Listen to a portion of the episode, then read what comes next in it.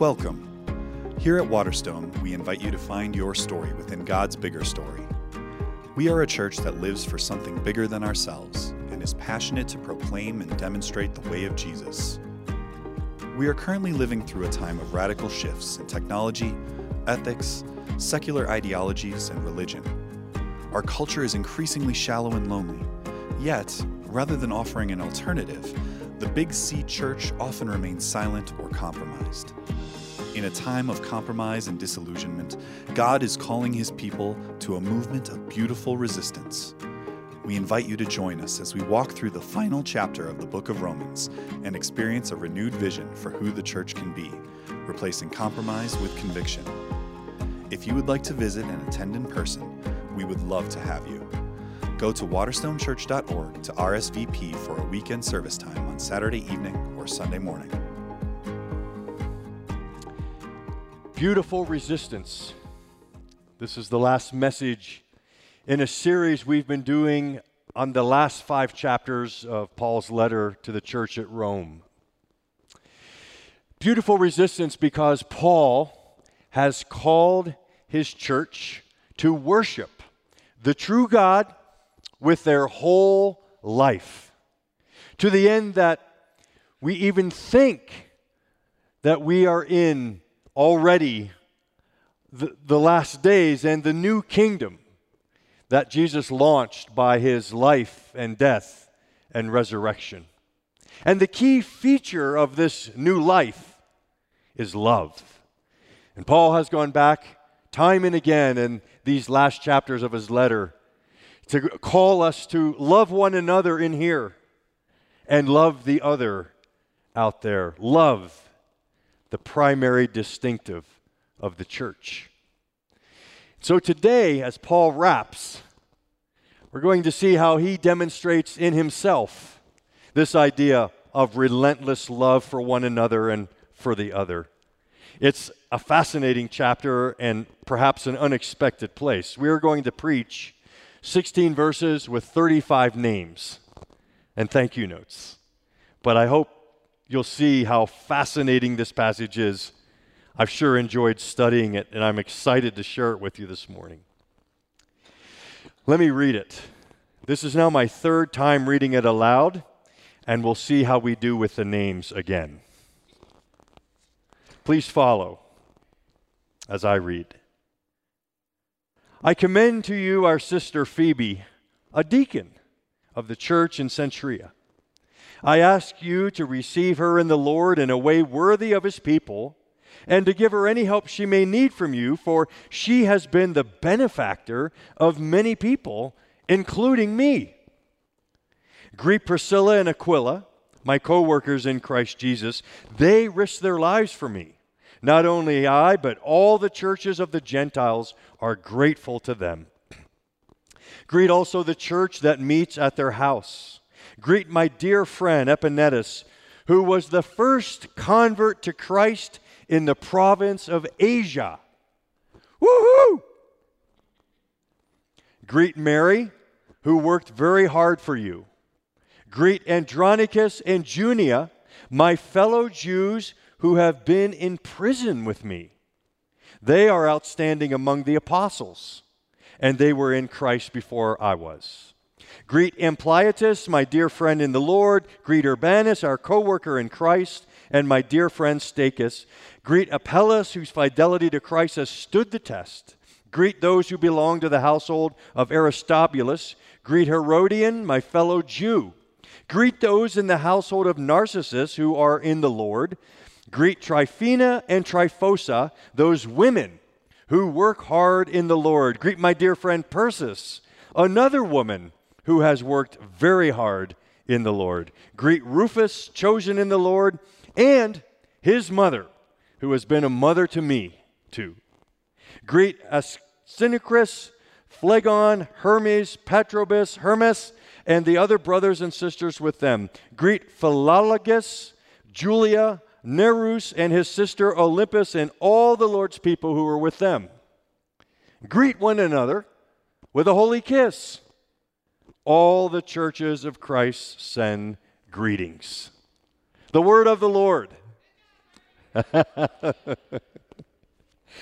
uh, I'm excited to dig into these 35 names, but first, we need to talk about Paul's situation and what's going on. He's in Corinth, in Greece.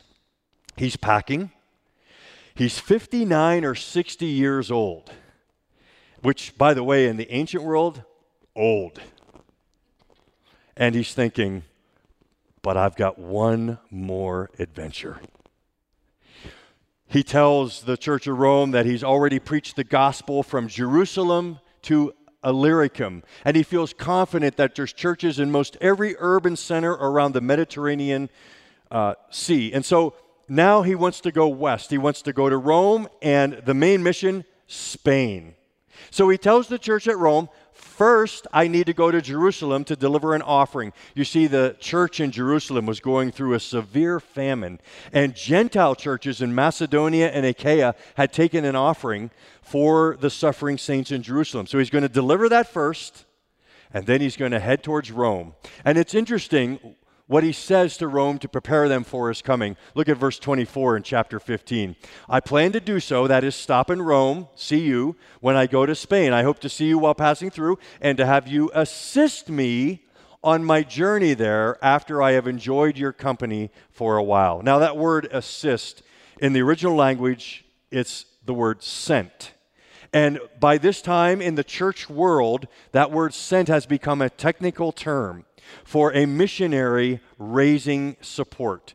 In the, in the 20th century, we used to call it in churches deputation. I think now in the 21st century, it's called support discovery. Paul is going to come to Rome and, like a missionary, saying, Look, uh, the mission is now to go to Spain. I need you to support me financially, with people, if anyone can go with me, and with prayer. And notice the prayer piece, verses 30 and 31. I urge you, brothers and sisters, by our Lord Jesus Christ and by the love of the Spirit, to join me in my struggle by praying for, to God for me.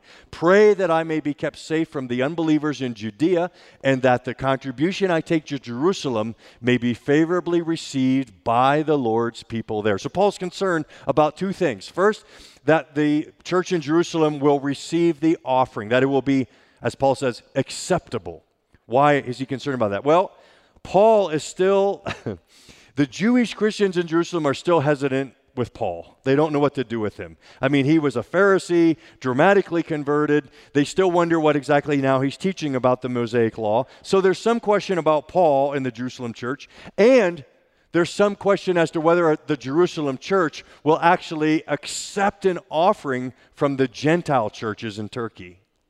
So Paul is preparing the way. Pray over this offering that the Jerusalem church will accept it. But you also see Paul's very concerned for his safety because the non Christian Jews in Jerusalem, they want Paul dead. And what's amazing is the way his prayers answered, not in the way he expected. Because what happens is when Paul gets to Jerusalem, indeed, there's a riot. And Paul begins to get flogged and he cries out to Roman soldiers, I'm a Roman citizen. This shouldn't be happening to me. And God's answer to Paul's prayer is that now he will get to Rome under Roman protection because the Jews attacked him. What I want us to see as we pull up here for some practical application is this. In the same way that the gospel went to Spain, is the same way that the gospel continues 21 centuries later to go around the world. Do you know how it happens? Through you reaching into your wallet and supporting global missions. Through you, at times in your life, being willing to say, Lord, do you want me to go? Whether that's a short term trip or maybe longer. And thirdly, through prayer. What I want to point out is the way Paul captures it. He says, Join me in my struggle. That's one word in the original language. It literally means have the same agony in prayer. There's something mysterious that when we choose a missionary and begin to pray for them on a regular basis, we somehow share in their same agony. We're a part of what they're doing, bearing the fruit and sharing the load. So, what I want to challenge you to do, if you haven't done this yet, is to incorporate global missions into your spiritual journey. You can do that by going on our website. We have this amazing list of missionaries serving all over the world. They're on our website. You can go on our website under serve and then hit global serve, and it will tell you about each missionary and their family, where they're serving, and most of them have websites, their own websites, where you can get connected to them in prayer and in financial giving. Your spiritual journey will be so much richer when you do this. You know how this works, right? There's the heart and the treasure thing. Jesus says, where your treasure is, your heart follows. When you start supporting individual missionaries, you become very interested in what's going on in that part of the world and what they're doing and how you can come alongside. And with your families, with friends, on a regular, consistent basis, make it part of your spiritual practice to pray for a missionary, adopt one, and pray each week for them. What happened in Rome happens in Littleton, and we shape the world. Now, the names. Are you ready? What we're going to see in these 35 thank you notes is women and men, Gentiles and Jews, powerless and powerful, all together. The beauty, the power of the church, which is why to this moment, it remains an unstoppable movement. Let's look at how it worked. In Rome, there's women and men. So we begin by understanding the ancient world. Women were on the bottom rung of the Ro- Greco Roman and the Jewish cultural ladder. Men were up here, women were down here, undervalued, overlooked, just above a piece of property. And yet, when Paul writes his thank you notes to the church at Rome, he lists nine women. That's radical. I want to talk about three of them. Phoebe. Look at verses 16, 1 and 2, how Paul describes her. I commend to you our sister Phoebe, a deacon. She was the first named deacon in a Gentile church. I want you to notice that it's deacon, it's masculine. There's no such word in the original language as deaconess. That's English men trying to say women shouldn't be in ministry. She held the office of deacon. Notice at the end, she has been the benefactor of many people including the Apostle Paul. Benefactor, that's the word patron, or in some translations, protector of Paul himself. It means she was a woman of wealth and influence, and using that in Corinth to support the church there. But what's happening is she now is going to make a trip to Rome. And this is the third very interesting thing that you need to remember about Phoebe in the ancient world, when a, the carrier of the letter in the early church brought the letter, so Paul knows she's going from Corinth to Rome, and so he decides to send his letter, his magnum opus, Romans, to the church in Rome. Phoebe carries it, and the tradition was if you were the letter carrier, you read it to the church, you explained it, and you answer questions. Do you understand what's going on here? The first person to preach Paul's magnum opus, the book of Romans, in the capital city of the empire is Phoebe. Yeah, you, some of you women, let it rip. That is incredible and so beautifully resistant. There's Priscilla. They're mentioned six times in the New Testament letters and Acts, and four of the six times, Priscilla's name is first. Now, you need to know again in the ancient world to put the woman's name first defied social custom. And the scholarly consensus is that her name was first because she was a recognized leader in the early church. The way they worked was they were, like Paul, tent makers. And they did this in Corinth and they did it in Ephesus, and now they're doing it in Rome. They would set up their shop, start their business, rent a house, and in their house, start a church. And there's Priscilla, church planter. And then, thirdly, there's Junia. And as you heard me read, Junia and we think her husband Andronicus were apostles. Now, not the original 12, but in the early church, there was an office of apostle who could uh, teach and who could perform miraculous gifts like the apostles. And Junia was a woman who was an apostle in the early church. Did I say three women? I want to talk about six women Mary, Tryphena, and Tryphosa.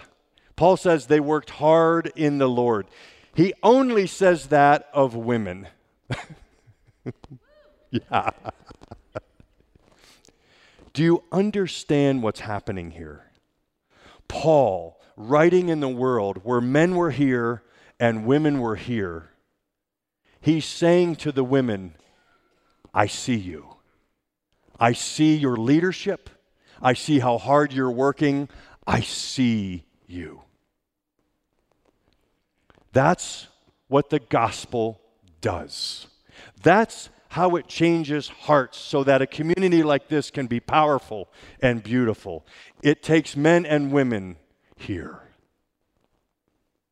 That's why at Waterstone, women can hold the highest uh, level of leadership and become an elder in our church. That's why we believe women can use all their spiritual gifts that God gives them, are all around the church, even in including preaching and teaching.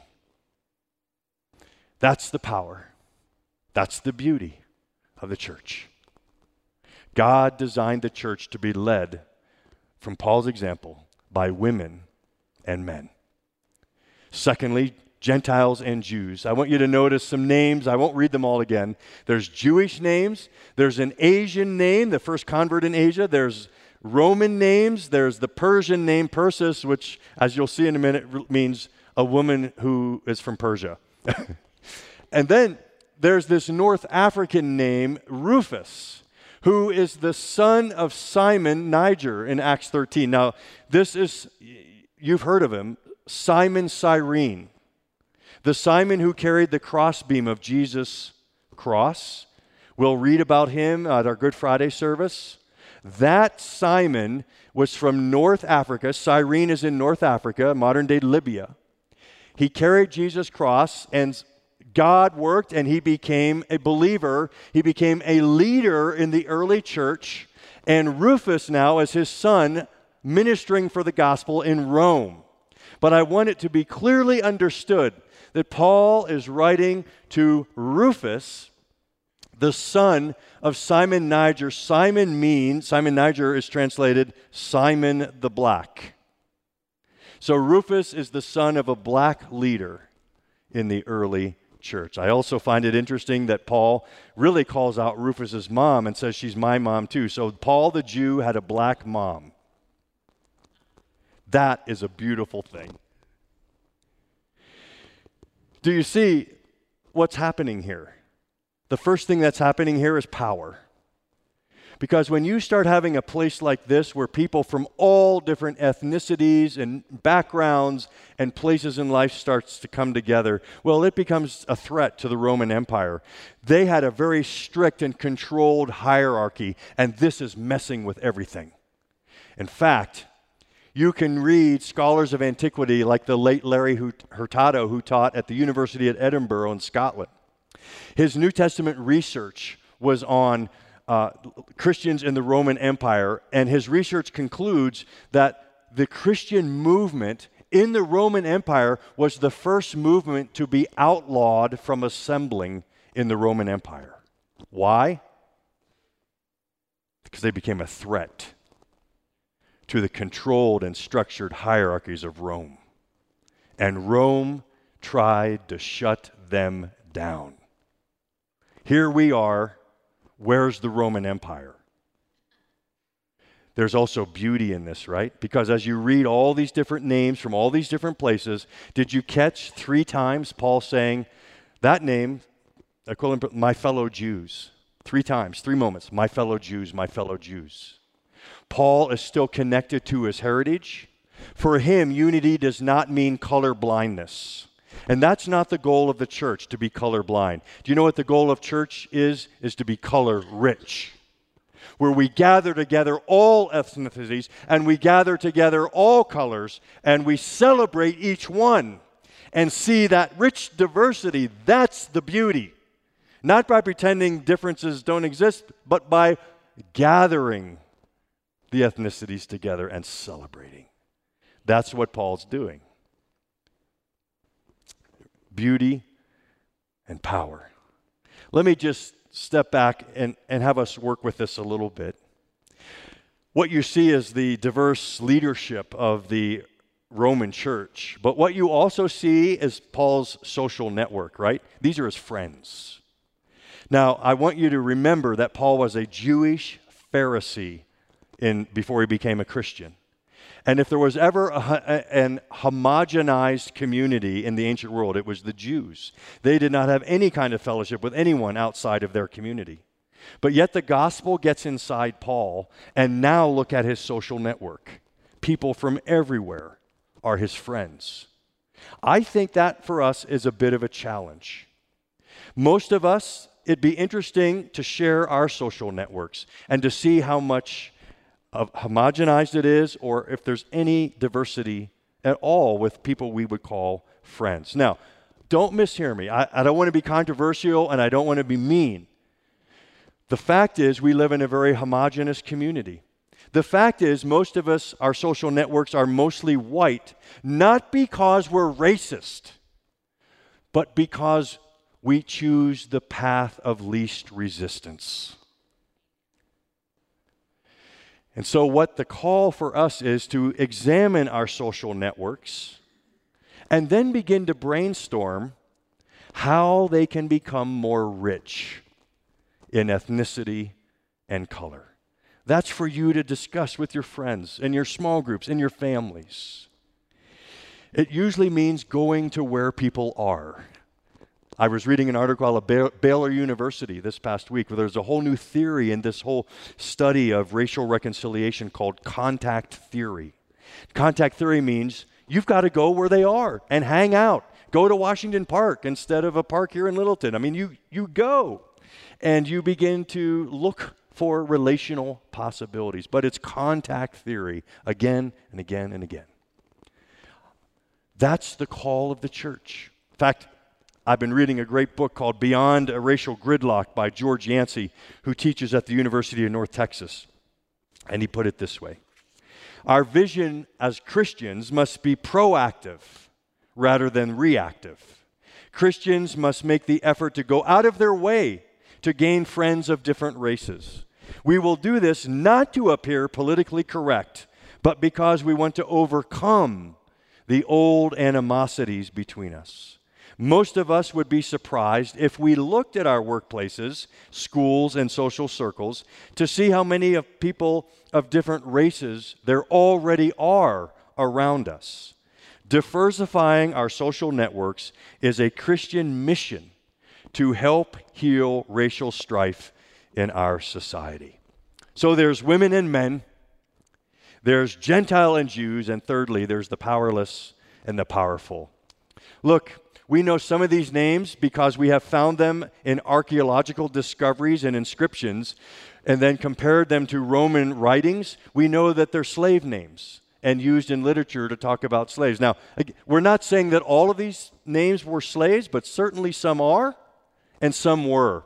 I just think it's interesting. Tertius, who we'll talk about in a moment, his name literally means third.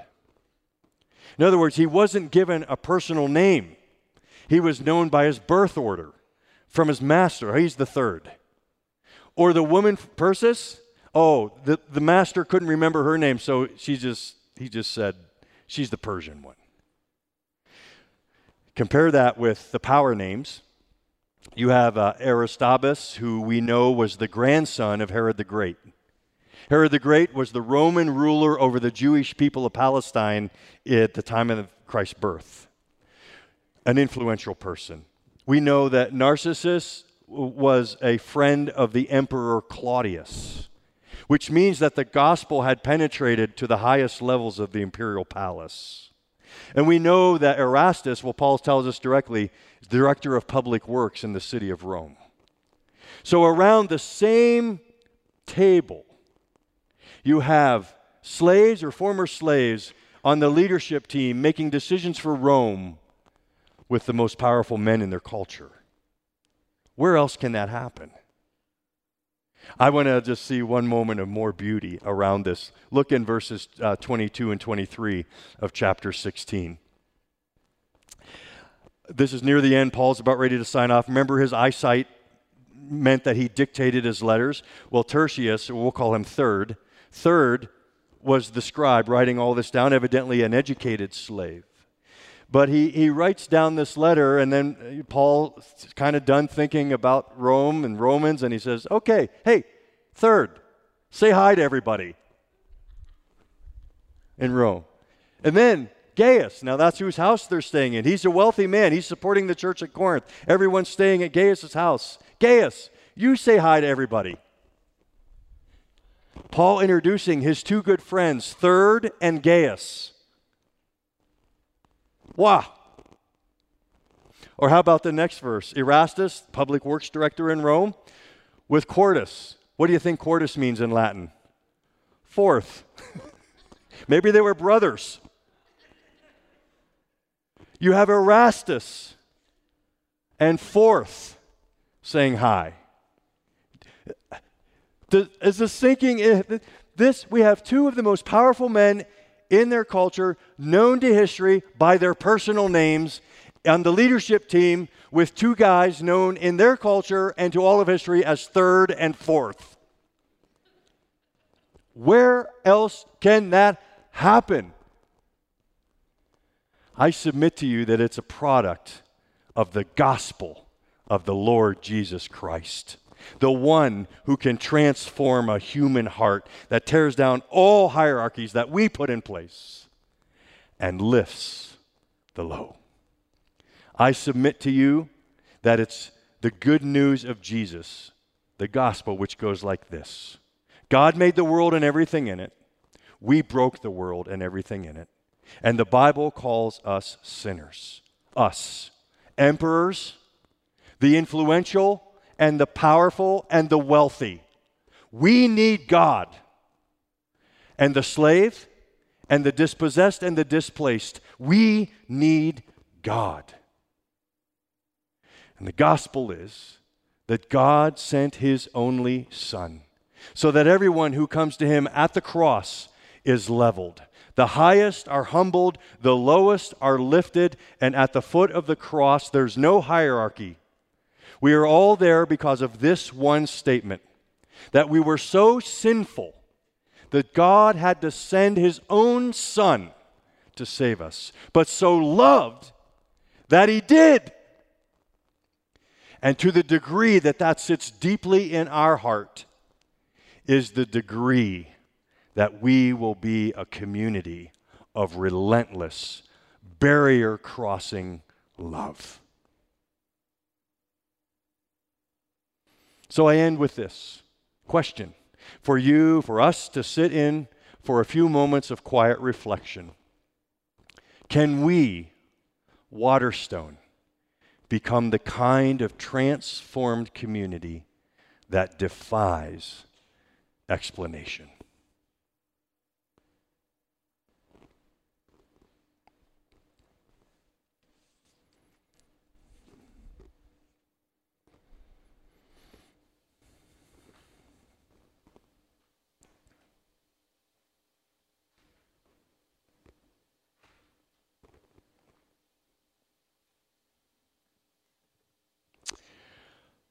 Our first prayer is for anyone watching or anyone in the room. Maybe you're checking out Christianity. Maybe you're just not sure at all what it means and how to have a relationship with God. I want you to know that the gospel is for you. that if we come to God and confess our sins, He'll forgive us. That if we confess with our mouth that He's Lord and that He rose from the dead, He'll save us. And we can have a relationship with God and have our heart completely changed. And all you need to do at home or in this room is in the next moment just say, Jesus, I need you. I want you. Save me. Give yourself to Him. Be transformed. And for the, the church, I just want to pray Holy Spirit, come. Remind us again and again of the love that you've shown us, we can show to others. And it's a love that moves, that goes, that crosses boundaries and barriers to reach people that God loves. Help us to be a church that goes for the sake of Jesus. Amen.